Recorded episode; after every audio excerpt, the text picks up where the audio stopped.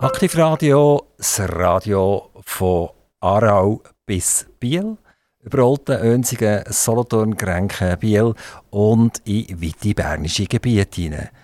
Ein Regionalradio, wo man auch international lässt. Also auf dem Internet sind wir immer wieder erstaunt. Wir haben Finnen, Kanadier, Amerikaner und so weiter, die uns zulassen. Wir rufen doch die mal auf, gebt euch doch zu erkennen. Wir sehen nur die IP-Adresse, die ihr habt, aber wir wissen nicht, wer ihr seid. Es wäre witzig, euch mal zu hören. Wir gehen zurück aber in die Region. Es ist wieder Interviewzeit und wir gehen sozusagen vom Trocknen ins Nasse. Und nass, was könnte das sein? Also einerseits im Wasser, das wäre ja Schwimmen zum Beispiel, Tauchen. Aber da gibt es ja noch die andere Variante, nämlich nicht schwimmen und nass werden, sondern in einem Bötli fahren. Bötli klingt so despektierlich. Wir haben heute einen Vertreter hier von einer Werft.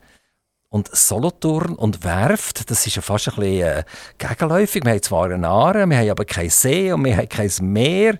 Äh, aber wir haben eine grosse Werft und das ist die Lehmann-Werft. Ich begrüße ganz, ganz, ganz herzlich bei mir der Marcel Lehmann. Grüß dich, äh, mein Name ist Marcel Lehmann, ich bin 59, bin ein leidenschaftlicher Bootsbauer und wir die eigentlich alles rund ums Boot abdecken. Lehmann und Boot, das ist ja seit Generationen eins. Ja. Irgendwie vor vielen, vielen Jahren hat äh, Eltern oder Grosseltern von euch die, die Idee gehabt, mal mit einem Boot anzufangen. Wie ist das historisch so ein verankert? Kennt ihr die Historie überhaupt noch genau? Ja, das kenne ich natürlich und äh, wir sind eigentlich äh, ja, ganz ursprünglich kommen wir vom Muttenhof, also vom Bauernhof in der Muttennusse. Also ich muss jetzt ein bisschen erklären, wo das ist, weil äh, einer in Aarau und einer in Biel, Aha, okay. der weiß ja. nicht genau, wo die Mutten ist. Ja, der Muttenhof ist in Bellach, bisschen außerhalb von Solothurn. Und dort ist mein Vater, der der erste Gründer war von der ersten Werft in Solothurn, im Kanton Solothurn, hat dort als Bauernsohn dürfen seine Jugend verbringen, hat dann müssen, äh, mit der konzessionierten Fähre äh, müssen hier die Leute übersetzen, die zum Bauernhof gehört haben. Also jetzt hat er einen riesen Gump gemacht. Also nochmal, der Vater hat gebaut. Ja, Vater, der Vater war ein Bauernsohn und hat Ja. dann nachher als Sohn Hat selber auch noch gebaut. Äh, er hat noch mitgebaut, oder? Als Sohn muss man dort auch mithelfen, aber er hat dann nachher eben äh, Schreiner gelernt, nachher Bootsbauen gelernt und dann hat er dann die Werft angefangen. Und, Und- ja, eigentlich im Prinzip nur sagen, dass er eben als Bauernsohn die Affinität zum, zum Bootssport eigentlich dann bekommen hat, weil er für einen Vater hat die Fähre betreiben Also der Lehmann Grossvater Genau. hat eine Fähre betrieben. Ja, genau. Das war ein Fährimann. gewesen. Ja, ist ein Fährimann. Das erzählt doch heute noch, erzählt das ja, am Fährimann, oder? Genau. Das, äh, kennt ihr dort die Historie, warum muss man das sagt? Erzählt das am Fährimann. Äh, eigentlich nicht näher. Äh, man, hat einfach, man hat einfach mit dem Fährimann mehr kommuniziert, natürlich. Und äh, äh, man hat, der Fährimann hat eigentlich immer Bescheid gewusst, was, was im Dorf oben läuft und was geht. Und von dort her könnte das sein, ich weiß es Also- nicht. Das war ein Zusatzverdienst, gewesen, den der Grossvater hatte. Ja. Er hat gebaut Ja. und er hat Fähre betrieben. Ja, genau. Und ist von wo nach wo übergesetzt? Er ist von der Mutter, also von Bellach, auf Lüsslingen übergesetzt. Und einer noch an der Aare war der Hoberg, das Restaurant Hoberg. Das war so ein Sonntagsausflug. Äh, und dann haben sie, sie sind von Bellach, von Langendorf, von überall, sie sind runtergespaziert und sind nachher über die Fähre noch eins ziehen, dort über. Ist die Fähre eine kommerzielle Fähre gewesen, im Sinne von Transport von Waren? Oder ist das eher rein äh, zur Belustigung für einen Sonntagnachmittag? Genau, also das ist hauptsächlich eine Belustigung gewesen, wo man im Prinzip können sagen, da ist man für 20 Rappen über die Aare gerudert worden, auf die Sangbank rüber, wo einer noch war und hätte dort können aussteigen, hat in Hoberg können wandern, das ist der Wald hinten dran, oder hat eben ins Restaurant dort können essen. Und die Fähre, das war ein, ein Ruderboot gewesen, oder ist das auch schon an einem Seil angehängt gewesen? Nein, das war immer ein Ruderboot. Gewesen. Das hat man also von Hangmuskelmässig betreiben und hat das nachher eben äh, mit diesen Leuten übergesetzt. Und es war ein Übersetzboot gewesen, aus der ersten, äh, ja, ich sage jetzt mal so, wie wir es kennen von der Armee, vorne aufgezogen, hinten eine gerade Wang. Und dort hat man einfach rund bis zu zehn Leute rein tun. Aber wenn die Aare so richtig gezogen hat, Weißt, wie, ist, wie ist der da übergekommen? Also, dass er nicht wettgeschwemmt hat? Wir mussten rudern. Habt ihr den Großvater noch kennt? Leider nicht. Nein, der ist früh gestorben. Und auch die Großmutter ist früh gestorben. Und aus diesem Grund haben wir nachher den Standort geerbt, wo jetzt die Werft drauf ist. Also die Ahrenwerft Lehmann, die ist jetzt auf dem Stand, an dem Standort, wo wir von den Großeltern eigentlich geerbt haben. Also die Grosseltern haben dort Bauern getroffen. Ja, sind das genau. Felder, gewesen, die bewirtschaftet äh, worden sind? Das eine war ein Feld gewesen, und das andere war die Hostet. Gewesen. Es hat ja mal die Jura-Gewässerkorrektion gegeben. Hat das einen Einfluss auf euch damals? Äh, nein, also die Jura-Gewässerkorrektion hat eigentlich die Landbesitzer geschützt, dass nicht immer wieder, äh, ich sage jetzt mal, Land abgedreht hat. Also die Aare ist mit Steinen verbaut worden, so dass das nicht äh, sagen wir jetzt mal, immer wieder Landabgang hat, weil der Landabgang der ist eben nicht ersetzt worden. Und die Juragewässerkorrektion ist eigentlich für unsere Familie, für alle Besitzer an der Aare eine gute, äh, sehr gute Investition gewesen, die ja sehr, sehr viel Geld kostet. Wir haben ja letztes Jahr hohe Wasser wieder. Ja. Die Seen sind so weit aufgegangen wie schon lange nicht mehr. Ich kenne viele Leute, die in der Nähe oder am See in Biel wohnen und denen hat es äh, das Wasser in, in die Häuser reingedrückt. Richtig. Die sind zum Teil jetzt immer noch nicht eingezogen, weil die Häuser sind immer noch am Trocknen zum Teil, sind noch am Umbauen. Also es sind riesengroße Schäden, die da passiert sind. Was ist passiert mit den Eigentümern, die dann weiter unten an der Aare gelebt und gewohnt haben?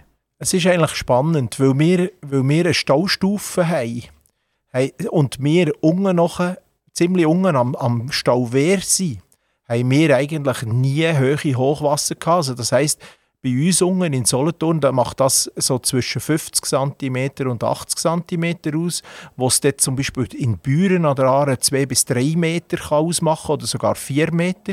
Und man tut ja, ich weiß nicht, äh, ob das einige oder viele wissen, man tut ja den Bielsee auffüllen über den Hagneck-Kanal und tut nachher bei Hochwasser sogar das Wasser zurücklaufen in Neuenburgersee.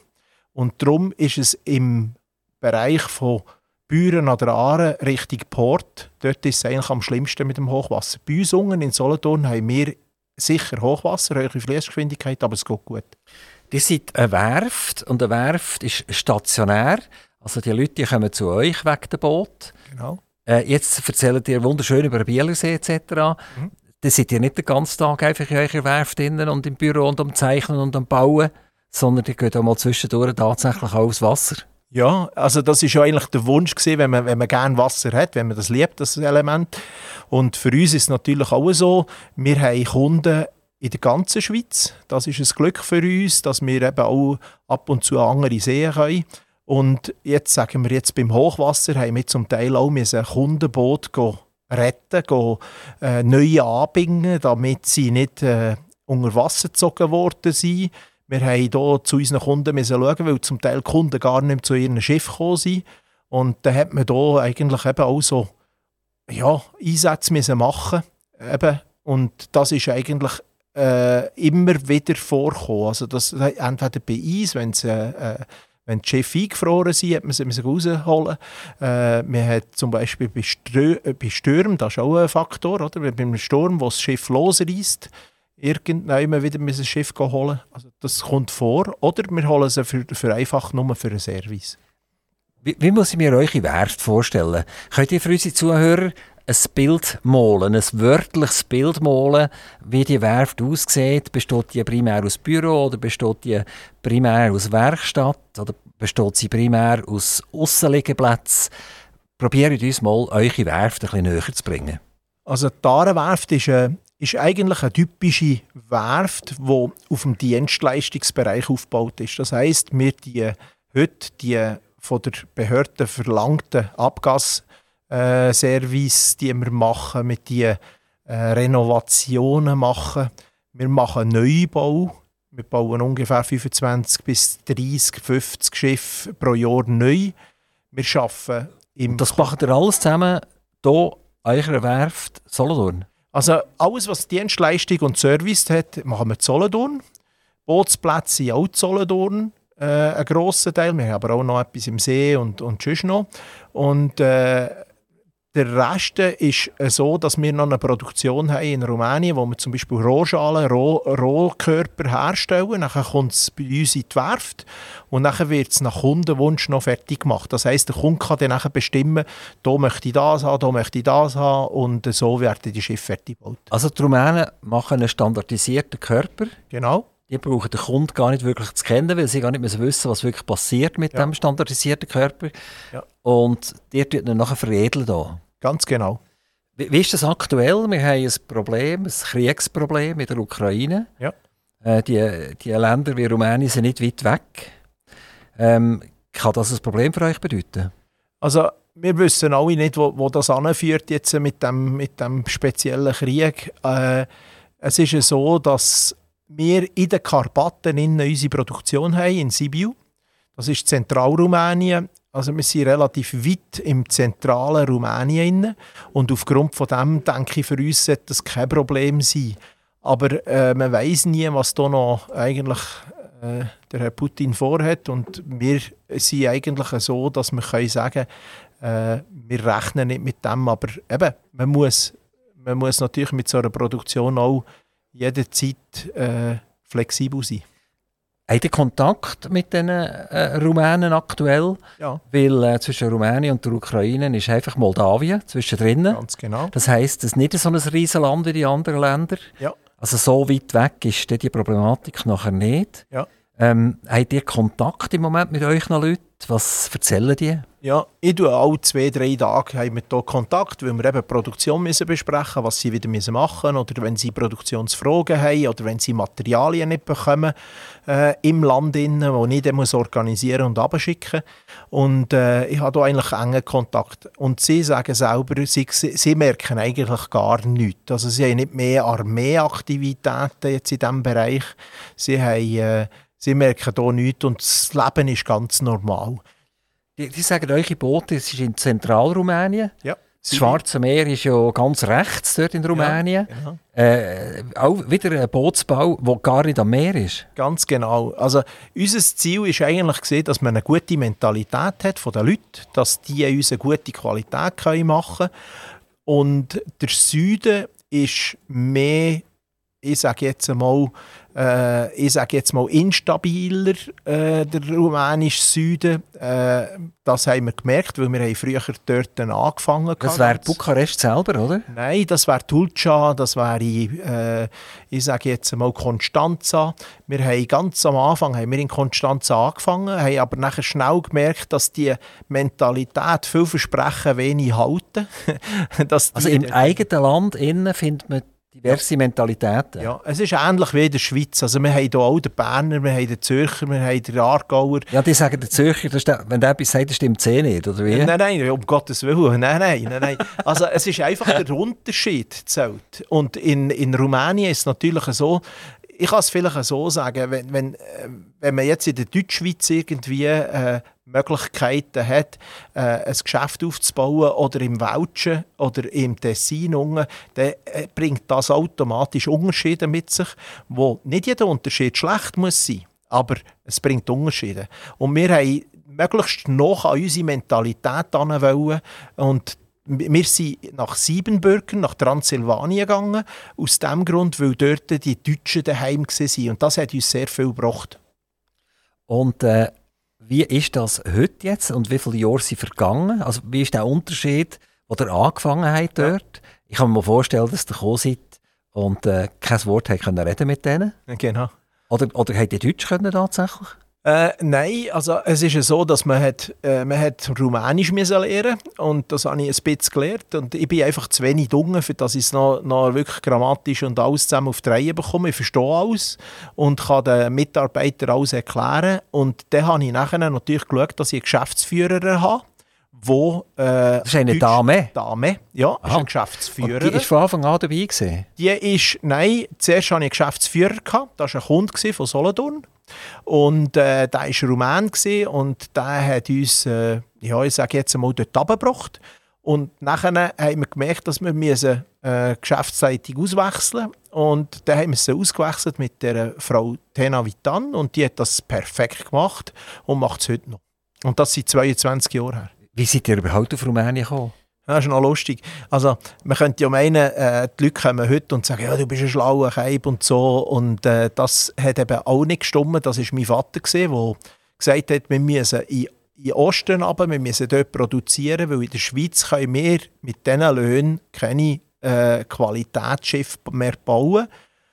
Und ich habe ja aus diesem Grund in den 90er Jahren schon früh gesehen, dass unser Beruf, der Bootsbauer, eigentlich äh, langsam ausstirbt, weil wir, weil wir einfach die hohen Löhne in der Schweiz, äh, das ist einfach schwierig für komplette Boote zu bauen. Man ist immer wie mehr beim Bootsbau weggegangen und hat Importeur gemacht und hat so importierte Schiffe aus Polen, aus Frankreich, aus Italien verkauft.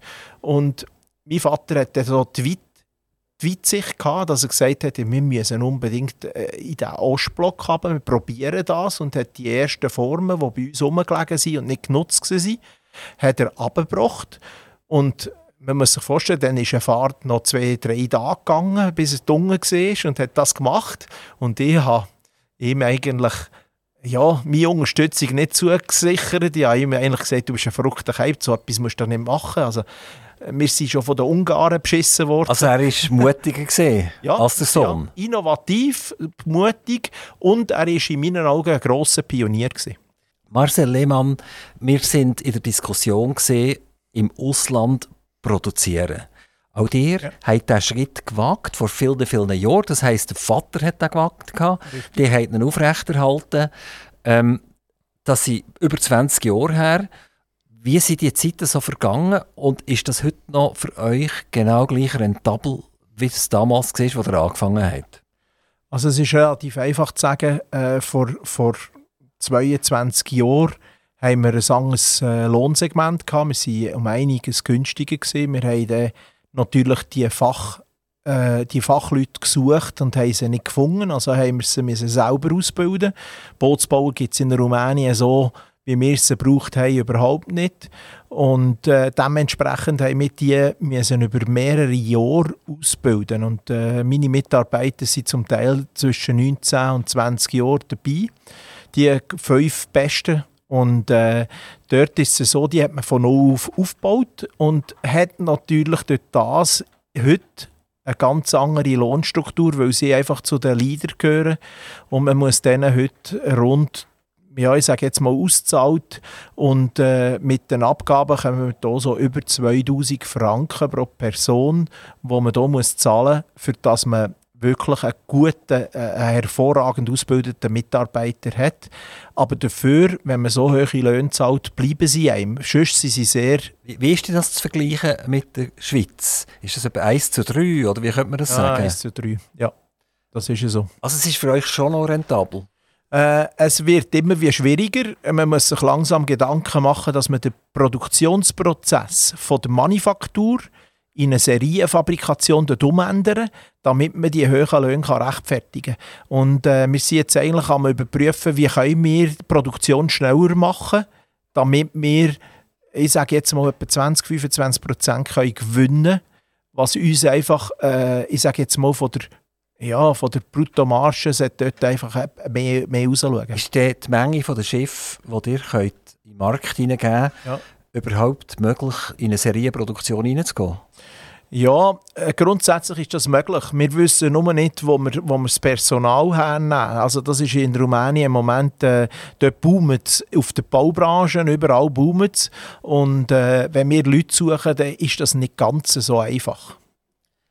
Rumänien, Schweiz, die Boote, die dort gebaut werden, oder die, Teilboote, es wird ja nicht das ganze Boot gebaut, muss ja nachher in die Schweiz transportiert werden. Von der Größe her sind das Boot, das man auf die Lastwagen nehmen kann. Richtig. Also wir, wir produzieren Boot von 18 Fuß, das bedeutet 5,40 Meter, bis 9,50 Meter, also 31 Fuß. Hat das irgendeine Bewandtnis, die Länge? Ja, damit wir es noch auf den Trailer bringen. Der Trailer hat 13 Meter und wir können sie so auch stapeln und können so effizient transportieren. Was baut ihr denn in Rumänien ganz genau? Macht das fertige Boot? Äh, wir bauen ein fertiges Boot, also der Rohbau sagen wir dem, das, das nennen wir Rohbau. Und der Rohbau kommt in die Schweiz und der heisst Swisscat. Und das ist ein, äh, eigentlich ein Mehrzweckboot, das man für Polizei, Feuerwehr, Rettungsorganisationen kann brauchen kann. Man hat sie sehr gerne auch zum Fischen, weil sie stabil sind. Ist das eine Konstruktion, die ihr selber entwickelt habt? Ja, die habe ich selber persönlich entwickelt, ja. Das war nicht der Vater, gewesen, Nein, sondern dir? Ich, ja. ah, dann hat man in Rumänien vorher etwas anderes gebaut? Ja, richtig. Das ist ein richtiger Schluss. Und äh, das ist so. Früher hat man die alten Formen abgegeben und hat Swiss Pilotina gebaut. Und diese Swiss Pilotina, die haben wir auch... Äh, pro Jahr haben wir dort bis zu 50 Schiffe gebaut und haben die verkauft. Und das war so ein bisschen Retro-Design. Und das ist dann mit der Zeit so ein bisschen ausgelaufen. Die Kunden haben dann nicht mehr so das Retro-Design wollen und wir haben dann rechtzeitig ein Sangsprodukt aufgebaut. Wenn wir jetzt halt nochmal darauf zurückkommen, auf Rumänien und die Schweiz, müsst ihr euch noch vorwerfen, die haben eigentlich Arbeitsplätze in der Schweiz abgebaut, ins Ausland transportiert und nachher dürft ihr eure Schiffe hier teuer verkaufen. ja, ja, das ist etwa so äh, das, was man etwa meint. Aber es ist in der Regel so, wir haben ganz klar in Rumänien Wirtschaftsförderung betrieben, dass, dass meine Mitarbeiter haben Häuser bauen Wohnungen kaufen und, und, und. Die äh, sind heute sehr gut dargestellt, angestellt. Und äh, wir haben natürlich in Rumänien produziert, weil wir können sagen, alle arbeitsintensiven äh, Schritte, also der Rohbau, den machen wir in Rumänien und alle technisch sehr aufwendigen und komplexe Sachen wie Elektronik, Elektrik, Motorenmontage, die machen wir in der Schweiz. Und das Schweiz ist Solothurn? Schweiz Oder ihr da noch einen zweiten Nein, Standort? Ist Solothurn. Ist da Solothurn bei uns. Wie viele Boote geht ihr euch in Hände pro Jahr? Also neue Boote Ja. jetzt, Herr Lehmann? Bei uns ist das zwischen 25 und 50 Schiffe im Jahr. Was kostet so ein Schiff im Schnitt? Ja, Es ist unterschiedlich. Also man kann bei uns ein Schiff kaufen, das ist 13, 14, 15'000. Man kann aber auch äh, ein Schiff kaufen, das grösste von uns kostet bei 380'000 rum. Das ist eine Yacht, oder was ist das? Äh, nein, das ist ein 31er, äh, ein, ein Sportboot, äh, ein grosses Sportboot. Also, wo man nicht rein kann kriechen und schlafen Ja, man kann schlafen. Die Toilette äh, ist aber ein sportliches Boot. Äh, ist so ein bisschen, ich sage jetzt einmal mehrheitlich äh, so ein ein Daycruiser, Tageskreuzer, wo man aber auch eine Woche lang drauf schlafen und sein. Wie muss ich mir das vorstellen? Sind das ein Metallboot oder sind das ein Kunststoffboot oder Holz? Also bei uns sind alle Kunststoffboote, die wir bauen. Äh, wir bauen aber auch in Aluminium. Aber die machen wir nicht bei uns, sondern äh, extern. Und wenn wir jetzt schauen, die Kunststoffboote die werden zum Teil im Vakuumverfahren sogar gebaut, äh, was die größeren sind, damit sie ein Sandwich, eine Sandwich-Konstruktion haben, dass sie stark sind, dass sie die Schläge im Meer mögen verleiden Und die werden eben nicht nur für die Aare gebaut oder für den Bielersee oder für den Neuenburger See, sondern sie werden eben auch im Meer eingesetzt. Wenn wir sehen, die Polizei auf der Aare rumcruisen, Ja. die machen das ja nicht zum Vergnügen. Nein, Einmal meistens nicht. richtig. Dann haben sie ein Lehmannboot. Ja, richtig. Das ist ein Lehmar-Boot und das ist äh, eigentlich unser kommerzieller Teil. Also die Aarewerft macht Service-Dienstleistungen und die Lehmar AG die, die baut eben spezielle Polizeiboote. Und dort in diesen Polizeibooten ist es natürlich so, dass sie äh, vom Polizei, Antiterroreinheiten, Entminungsdiensten, äh, Rettungsorganisationen, Feuerwehren, da wird alles kundenspezifisch angefertigt auf einen Kundenwunsch. Dann seid ihr bestens bekannt bei der Polizei, aber nicht, weil ihr ein böser Bub seid, sondern weil ihr ein tolles Boot baut. Habt ihr dort auch ein bisschen Goodwill? Also dürft ihr mal ein schneller die Aare auf und ab, ohne dass sie nicht wüst sagen? Nein, nein, das gar nicht. Also wir haben auch, äh, wir haben auch genau gleich zu folgen und zu machen, was die Polizei sagt und das ist auch gut so. Und äh, wir sind aber natürlich, äh, wie soll ich sagen, wir sind sehr stark in, in, in, der, in, der Deut in Deutschland äh, aktiv und haben in Deutschland sehr viele Kunden. Und äh, in der Schweiz haben wir auch einige dürfen beliefern. Und der Kanton Solothurn hat jetzt das zweite äh, Polizeiboot von uns gekauft vor Jahren. Das ist jetzt auch knapp 15 Jahre alt, das Schiff. Und äh, das hat man, man hat da eigentlich jetzt schon so ein paar Generationen hat man da dürfen Schiff liefern. Wenn ein neues Schiff kommt, braucht das auch Ausbildung, oder? Es, es fährt sich ja nicht jedes Schiff gleich. Ja. Es kann sogar sein, dass wenn die eine neue Konstruktion machen, dass die selber nicht so richtig wissen, wie sich das im Wasser verhält. Nein. Das wissen Sie immer? Das wissen wir immer. Also, also schon vom Papier her, vom Zeichnen her? Äh, richtig. Also es ist so, dass wir natürlich, wie soll ich sagen, wir machen nicht Prototypen, wo wir wissen, oder wo wir, wo wir nicht wissen, wie sie laufen. Das heisst, unsere Prototypen, ich kann noch ein Beispiel sagen, meistens ist es so, und so haben die Bootsbauer früher auch geschafft. Nicht heute, wo man CAD hat, wo man alles kann, 3D anschauen und alles zusammen. Die Bootsbauer haben geschafft, haben zum Beispiel irgendeinen 15 Fuß Motor oder Sportboot gebaut, haben dann plötzlich gesagt, jetzt machen wir einen 18 Fuß, haben hinten 2 Meter angehängt oder 1,50 Meter und haben so vergrößert. Und so ist das Risiko, dass das Schiff nicht sauber läuft oder dass es gefährlich wird oder dass es eine falsche Fahreigenschaft hat, relativ klein. Also wir wissen immer, was wir machen. Aber wo ihr die eure Konstruktion angefangen habt, bekannt von euch ist ja das Boot, wo man vorne kann, Bugklappen. Äh, Bug, den Bug abklappen, dass man auch mit dem Velo oder sogar mit einem Fahrzeug kann auf das Boot fahren kann. Das ist eine völlig neue Art Konstruktion gewesen. Wobei es ein mit den Fähren zu tun. Das kennt man vielleicht von den grossen Fähren her. Ja, das ist richtig. Also, äh, man hat ja, äh, ich sage jetzt einmal, in der Normandie auch schon Bugklappen gehabt. Aber die Bugklappen waren komplett anders. Gewesen. Meine die hat äh, einen Schlitz vorne und hat dort das einen Venturi-Effekt. Das heisst, wenn eine Welle über, über Bugklappen kommt, läuft sie nicht ins Schiff rein, sondern läuft unter dem Bug weg. Und von dort her haben wir natürlich eine andere Konstruktion. Wir haben auch ein Patent können erwirken ich habe ein Patent, das äh, die Bauklappe abdeckt und die Rumpfform. So, jetzt haben wir viel gehört über Technologie. Wir können uns die Werften so ein bisschen vorstellen. Und später nimmt uns noch etwas Wunder. Der Marcel Lehmann hat gesagt, er sei 58 oder wird 59. Genau, ja. Das heisst, äh, er denkt schon ein bisschen weiter. Und es nimmt uns Wunder, wie das vom Großvater, Vater zum Marcel und jetzt allenfalls in eine nächste Generation hineingeht. Ähm, jetzt nimmt es uns Wunder, gibt es eine weitere Generation oder wird die Werft verkauft oder ist das Business eigentlich gar nicht mehr spannend und hört das auf? Nein, äh, also wir sind in der glücklichen Lage, dass wir äh, einen Nachfolger haben und äh, der Akim Lehmann, der ist 28 und ist willig, dass er eben die Werft übernehmen die Arenwerft. Und er ist jetzt die dritte Generation Bootsbauer und vorher haben wir eben noch den Grossvater gehabt, der Fähren betrieben hat. Und von dieser Seite her sind wir eigentlich eben jetzt in der, ja, man kann eigentlich sagen, vierten Generation auf dem Wasser. Die Arenwerft selber äh, ist äh, so, dass man sie äh, ja, in den letzten Jahren ausgebaut hat und der Junior jetzt eigentlich aus dem aufgrund von dem Ausbau und Aufbau hat man, kann man jetzt eigentlich wirklich in eine, in eine ganz gute Zukunft schauen. Ist er willig? Es gibt ja viele junge Leute, die sagen, ich würde gerne am 9 Uhr ins Büro und ich würde gerne am 5 Uhr heim. Und dann würde ich gerne ins Fitnesszentrum gehen und dann würde ich eigentlich nichts mehr wissen. Also das ist sicher nicht ein allgemeiner Vorwurf, aber ich würde sagen, es ist ein bisschen mehr als vielleicht vor 40, 50 Jahren, dass man nicht unbedingt immer arbeiten Ich kann mir vorstellen, so eine Werft zu haben, äh, ist man eines Chef und eines ist man Mädchen für alles. Also man hat eine Verantwortung vom Morgen früh bis zum Abendspät. Jetzt der Akim ist nicht da, er kann selber nicht äh, Antwort geben, aber jetzt fragen wir halt den Vater, ist der Akim einer, der das durchziehen will? Also das ist definitiv ganz klar. Der hat den gleichen Virus wie ich, also die Leidenschaft zum Boot, die Leidenschaft zu der Arbeit.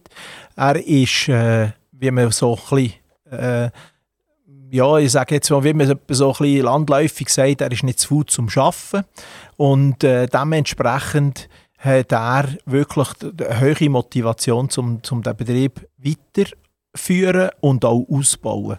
Ihr habt ja auch zwei Jahre Corona, wie wir alle müssen miterleben und ganz viele Betriebe hat das gewaltig durchgekudelt.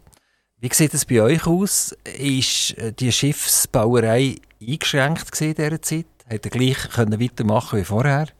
Also bei uns, wir sind ganz klar wie der Campingbereich ein Gewinner von der Corona-Krise. Und man muss sich vorstellen, unsere Werft gibt es jetzt seit 67 Jahren.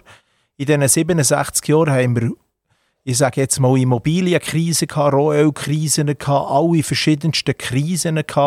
Und bei jeder Krise, die man hat, in der Region oder überregional oder weltweit, hat man immer das Gleiche gehabt, 20 bis 30 Prozent Umsatzeinbuß. Und das erste Mal, das allererste Mal in diesen 67 Jahren haben wir jetzt eine Corona-Krise gehabt und sind eigentlich verwöhnt worden. Also wir sind dort, weil es Freizeitbereich ist, weil die Leute aufs Wasser haben wollen, weil sie haben, äh, wollen Distanz wahren. Ich sage immer, Bootfahren ist die schönste Art, Distanz zu wahren. Wie hat sich das denn ausgewirkt? Also umsatzmässig oder haben die Leute Boot gemietet und die geben sie jetzt aber alle wieder zurück, weil sie merken, dass sie es halt gleich nicht so können oder es gleich nicht so lustig ist? Nein, die Befürchtung ist nicht eingetroffen. Die hat man auch wohlwollend auch, äh, äh müssen wenn es so gewesen wäre. Aber im Moment ist es so, dass die Leute doch äh, nachhaltiger auch, auch äh, in dieser Angelegenheit sind und das, das Schiff noch behalten Und äh, wir haben einfach mehr Umsätze können machen weil die Nachfrage höher war. Aber wir können nicht mehr Schiffe kaufen, als Bootsplätze da sind. Also sind wir immer eingeschränkt. Und wenn man das sich vorstellt, in der Schweiz ist das Wachstum von, von der Boot nicht höher als, ich sage jetzt einmal, etwa 5-6 Prozent äh, mehr liegt hier nicht drin. Und äh, das ist eigentlich eben bedingt durch das, dass Bootsplatz, die Anzahl Bootsplätze beschränkt sind. Wir haben auch Tierärzte bei uns hier am Mikrofon und haben die Corona-Zeit auch Revue passieren mit denen zusammen. Ja. Und die haben uns ganz klar bestätigt, dass viel mehr Tiere in die Wohnungen und in die Häuser gekommen sind. Das heisst, plötzlich hat es mehr Hunde und Katzen in den Wohnungen.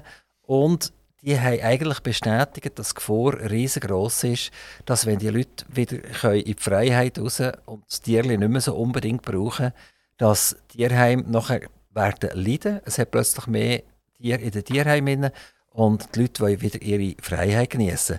Bei den Häusern haben wir ja Immobilienpreise gehabt. Es ist ja ein Heim durchgewackelt, oder? Ja, die sind genau. dermassen rauf. Ähm, die Europäer sind nach Spanien, Frankreich und überall her und haben müssen Häuser kaufen. Und man sieht jetzt schon, oder man hört jetzt schon, dass die Ersten sagen, das ist ja mega mühsam, jetzt muss ich immer nach Spanien fahren, oder? Und dann äh, bricht noch einer ein und dann muss ich dort Steuern zahlen und, und ich, verstehe die Sprache ja nicht, etc. Also, ja. es sieht jetzt bereits noch aus, dass der Zenit überschritten worden ist und Häuser wieder auf den Markt zurückkommen, wo vorher plötzlich e- exorbitant gesucht waren. Ich kann mir doch vorstellen, dass das beim, beim Schifffahren sehr, sehr ähnlich ist. Also, wer, wer nicht gemacht ist fürs Wasser, das ist jetzt einmal eine Behauptung von meiner Seite, oder?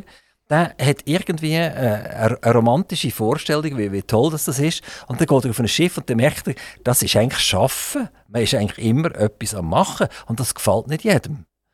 Ist die Gefahr nicht auch da, dass plötzlich einfach viel zu viele Schiffe umeinander liegen, die vielleicht in den Bootsplätzen sind, in den Häfen sind, aber so wie bei den Häusern, wo die Fensterläden zu sind, in den Feriengemeinden, dass plötzlich die Schiffe einfach nicht bewegt werden? Also die letzten zwei Saisons sind sicher so viele Schiffe bewegt worden wie noch nie. Wie gesagt, mehr Bootsplätze hat es nicht gegeben. Also hat man nicht können sagen, es hat mehr Boote gegeben. Man hat einfach die Boote besser genutzt und durch das ist Juli, August ist, ist ein Boom auf diesen Seen hier, in, den, in diesem Dreiseenland. ist viel los gewesen. Äh, wir können eigentlich sagen, äh, wenn es wieder ruhiger wird, äh, weil die Leute wieder reisen können und weil sie gehen können, dann ist das für den Markt auch nicht unbedingt jetzt äh, äh, ein Einbruch oder wo das riesige Problem bringt, weil äh, eben, wenn es aktiv genutzt wird, ist, es am interessantesten und wenn sie dann nachher, wenn das wieder ein bisschen in Normalfall zurückfällt, ist das für uns eigentlich so auch kein Problem. Also wir machen Serviceunterhalt und es bleibt. Gibt es Zahlen von Booten, die wir in der Schweiz haben, Motorboot, Segelboot etc. und wie viel das tatsächlich bewegt werden. Also manchmal hat es tolle Verhältnisse, nehmen wir an Windverhältnisse und irgendwie 80 Prozent der Segelboote sind in den Häfen drin und die sind gar nicht am Fahren. Oder es ist wunderschön Wetter und dann sieht man ganz viele Motorboote, die in den Häfen sind und die sind auch nicht am Fahren. Gibt es da eine Statistik, wie viel von den Booten prozentual das eigentlich fast nie bewegt werden? Also das gibt es nicht, weil äh, man kann es nur vermuten. Und ich kann ein Beispiel sagen, wenn ich jetzt im Durchschnitt bei meiner Kundschaft, und meine Kundschaft ist relativ gross, also das da dürfen wir wirklich sagen, äh, wir haben vom Bielersee über, über die und bis zum Bodensee, bis zum Genfersee haben wir unsere Kunden. Und dort ist es so, dass wenn man jetzt nur die nimmt, wo wir am, am besten können die Hochrechnung machen also Solothurn, unsere Umgebung, wo wir böteln, Dort ist es so, dass wir pro Jahr 30 Betriebsstunden pro Boot im Durchschnitt haben. Und die, die wahnsinnig viel fahren, die haben 100 Stunden. Und etwa ein paar Fischer, dort, gibt es auch mal 200 Stunden, weil zwei es nutzen zusammen. Aber die Zahlen sie sind unglaublich tief, weil sie nach Schiff fahren, irgendwann an ein schönes Plätzchen, die den Anker runter, machen ein Picknick, gehen baden und oben fahren sie wieder heim. Äh, das ist eigentlich das, was man kann sagen kann, gerade im Raum Solothurn haben wir unglaublich wenig Stundenzahlen, weil wir können sie bei jedem Motor heute auslesen. Also wir können das auch beweisen, was wir sagen. Und ich sage jetzt mal, der Durchschnitt mit 30 Stunden, der ist relativ genau. Es hat angefangen bei eurem Großvater, mehr noch Bauern. Es ist weitergegangen zu eurem ja. Vater. Der hat die Bootsaffinität gelebt. Ja. Ihr auch. Jetzt kommt euer Sohn. Das sind eigentlich mehrere Generationen, die direkt oder indirekt von dem Schiffswesen gelebt haben. Wird man hier reich als, als Werfsbesitzer und als Bootsbauer? Ist man hier ein Krösus? Also, das kann man so nicht sagen. Es ist einfach arbeitsintensiv und wenn man nicht zu viel ist zum Arbeiten, dann sollte man auch Geld verdienen. Und äh, wir haben es eigentlich so erlebt, als der Vater angefangen hat, hat er eigentlich hauptsächlich für die Fischer gearbeitet. Äh, in der zweiten Phase von seiner Geschäftstätigkeit sind dann langsam ist das Bootfahren in geworden. Man war dann nachher up to date, wenn man ein Schiff hatte. Äh, er hat dann nachher, äh, den Bootsport können begleiten bis zu dem, was man heute hat. Und die müssen sich vorstellen, er hat früher nur für die Fischer geschafft und wenn da so ein Schiff 1000 bis 2000 Franken kostet hat, das Fischerboot, dann ist schon gejummert. Heute verkaufen wir Fischerboot. Mein teuerstes Fischerboot hat 170'000 Franken gekostet. Und äh, das sind ganz andere Zeiten. Also, äh, man kann das sind Fischerboote, die auf den Flüssen und auf den See sind, oder gehen die aufs Meer? See, also wir haben hauptsächlich See jetzt, äh, das ist ein Zürcher Immobilienhändler, der bei mir ein Spezialschiff bauen und, äh, Aber das ist ja kein Fischer, das ist ein Immobilienhändler. Nein, das ist ein Fischer, das ist sein Hobby. Ah, okay, also dann ist ja, ja gut. Genau. Also. Oder, äh, Aber der muss ja nicht heulen, der hat Immobilien. Äh, der hat gut Geld verdient und kann sich das leisten und hat sich einfach gesagt, äh, er möchte ein Schiff, wo, wenn er am Fischen ist, dann hat er alles dort und wenn er Kästen und alles zutut, dann sieht man keine einzige Fischerroute, weil er das Schiff eben auch schon noch genutzt hat. Als Bootsbauer, ist, seid ihr der Natur fast wie ein Bauer auf eine Art, manchmal ein bisschen. Äh, kommen ihr auch Subventionen über von irgendjemandem, irgendetwas? Null, also wir sind nie irgendwie, wir haben noch keine Franken, äh, irgendeinen Franken bekommen, Subventionen oder Unterstützungen äh, in diese Richtung und von dort her ist es einfach ein normales Unternehmertum, also Du musst arbeiten und du musst Geld verdienen und dann kannst du Steuern zahlen und Versicherungen. Wenn jetzt die Polizei und die Armee von euch Boot haben, seid ihr fast ein bisschen systemrelevant. Wenn ihr jetzt morgen sagen sorry, äh, ich muss aufhören, dann hätte ja die wahrscheinlich gar keine Freude. Ja, das kann man so nicht sagen. Also es gibt, gibt natürlich Mitbewerber und die Mitbewerber schlafen auch nicht und die, die auch Service anbieten, Dienstleistungen anbieten, aber in der Produktion und vor allem, wenn es zum Beispiel darum geht, dass ein Schiff äh, eine Leckage hat oder der Kunde hat äh, äh im Sturm Blachen verloren, das Schiff hat es gefüllt mit Wasser, es ist am Absaufen, äh, es ist unter Wasser, dann gehen wir das Schiff bergen, rausholen und äh, da sind wir schon ein Stück weit Systemlieferant, weil wir äh, nicht Lieferant, äh, systemrelevant, weil wir natürlich äh, relativ äh, die ganze Infrastruktur haben, für die Schiffe eben auch können zu bergen und aufzunehmen. Kann man bei euch auch leere Boot fahren? Richtig, das kann man. Und das macht meine Schwester und sie macht das seit über 30 Jahren. Und äh, von dort her äh, haben wir eine Fahrschule, wo eben verschiedene äh, Leute ausbildet, ob das jetzt Rettungsdienste sind, Feuerwehren, Polizei, Private. Die werden bei uns ausgebildet seit Jahren. Und äh, wir haben ein Fahrschulboot, das speziell angefertigt ist für die Fahrschule. Also das ist auf das abgestimmt, was wir machen. Auf diesem Boot kann ich dann auch eine Prüfung machen? Genau.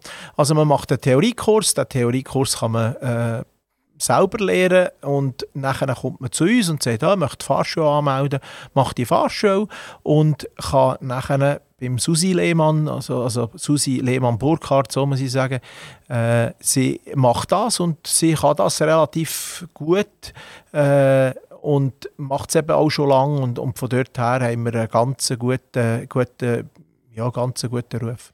Wie geht das vor sich? Also wenn ich mich jetzt entscheide als Privatperson, dass ich ein Motorboot dürfen fahren Ja.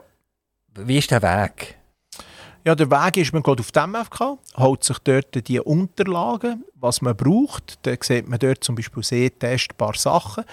Äh, wenn man das hat, kann man nachher die Theorie, äh, Theorie machen. Und wenn man den Theoriekurs durch hat und den bestanden hat, kann man den bei uns anmelden zum Fahren. Nachher machen wir ungefähr zwischen 13 und 15 Stunden und in diesen 13 bis 15 Stunden werden die Kunden auf die Prüfung vorbereitet. Und äh, da müsst ihr nachher an der Prüfung mit dem Experten fünf Viertelstunden fahren. Und äh, da seid ihr nachher eigentlich, ich sage jetzt einmal, mit Fahren, mit Knöpfen, also das Boot anbinden, da muss man ein paar Knöpfe machen, da muss man wissen und Navigation zeigen, direkt an der Prüfung. Und da hoffen wir natürlich immer, dass sie nachher das auch schaffen. Was kostet mir das, die ganze Geschichte? Äh, so eine, so eine Schiffsprüfung kostet ungefähr zwischen 15 und 1800 Franken. Äh, so im Schnitt, also äh, eine Stunde ist bei uns 95 Franken. Und da kann man, wir machen immer Doppelstunden und wir machen volle, volle Stunden und die am Schluss noch 10 Minuten abziehen. Ist das so ein bisschen ähnlich wie Lehren Autofahren? Jetzt mal rein vom Preis her. Genau, genau. Gibt es äh, viele Leute, die noch privat lernen, Motorböteln? Also es ist, es ist sicher jetzt die letzten zwei Jahre ein Boom drauf. Also wir haben gut, gut äh, verwöhnt worden. Das wird aber auch äh, in den nächsten Jahren auch wieder ein bisschen abnehmen. Wir haben immerhin im Kanton Solothurn, ich habe gemeint, fünf, fünf äh, Fahrschulen die hier versuchen, Kunden äh, zu holen. Und von dort her, mein Vater hat 1955 angefangen mit Fahrschulen, mit Ausbilden der Leute. Und äh, da sind wir einer der Ersten gewesen, wenn nicht der Erste. Ich bin der Meinung, wir sind der Erste. Und nachher hat es noch einen zweiten gegeben, der gekommen ist. Und mittlerweile sind da noch drei dazugekommen. Marcel Lehmann, äh, unser Interview ist in der Zeit weit fortgeschritten. Ja. Was ich eigentlich immer probiere zuletzt ist, sagen, das Mikrofon ist offen, weil aktiv Radio ist ein ehrliches Radio und ein Radio, das eigentlich nichts rausschnetzelt oder irgendwie sagt, das darfst du ja nicht sagen. Und darum gehen wir eigentlich das Wagnis immer ein, dass zuletzt wir sagen, jetzt dürfen Wünsche formuliert werden. In, in der langen Zeit, wo ihr jetzt aktiv seid als Bootsbauer und Werftbesitzer, habt ihr ja garantiert Wünsche, die noch nie erfüllt worden sind. Das darf von mir aus familiärer Natur sein, das kann aber auch äh, eben vielleicht an, an die Gemeindebehörden sein, wo ihr ein Problem mit habt. Jetzt ist das Mikrofon für euch offen, kurz und bündig, eine, vielleicht zwei oder drei Wünsche zu äußern. Danke. Also ich kann hier ganz klar sagen, ich bin eigentlich wunschlos glücklich. Ich habe den schönsten Beruf auf der Welt, was es gibt. Und äh, von dieser Seite her bin ich mit Leidenschaft ein Bootsbauer. Und äh, wenn ich mir einen Wunsch dürfte wünschen, dann würde ich mir wünschen, dass wir in der Ukraine eine Lösung finden, die friedlich und wo man dort aufhört, das zu machen und der Rest eben Behörden und so weiter, Kantonsbehörden Solothurn, ich bin immer verwöhnt worden. Sie haben mich wirklich unterstützt und geholfen. Und das ist sehr schön, dass man hier auch wertgeschätzt wird und dass man unterstützt wird. Marcel Lehmann, herzlichen Dank, dass ihr zu Aktiv Radio gekommen seid, ins Studio in Zuchwil an der Langfeldstrasse 24. Und auch der Marcel Lehmann bekommt jetzt von mir dann noch äh, einen Aktiv-Radio-Kleber über.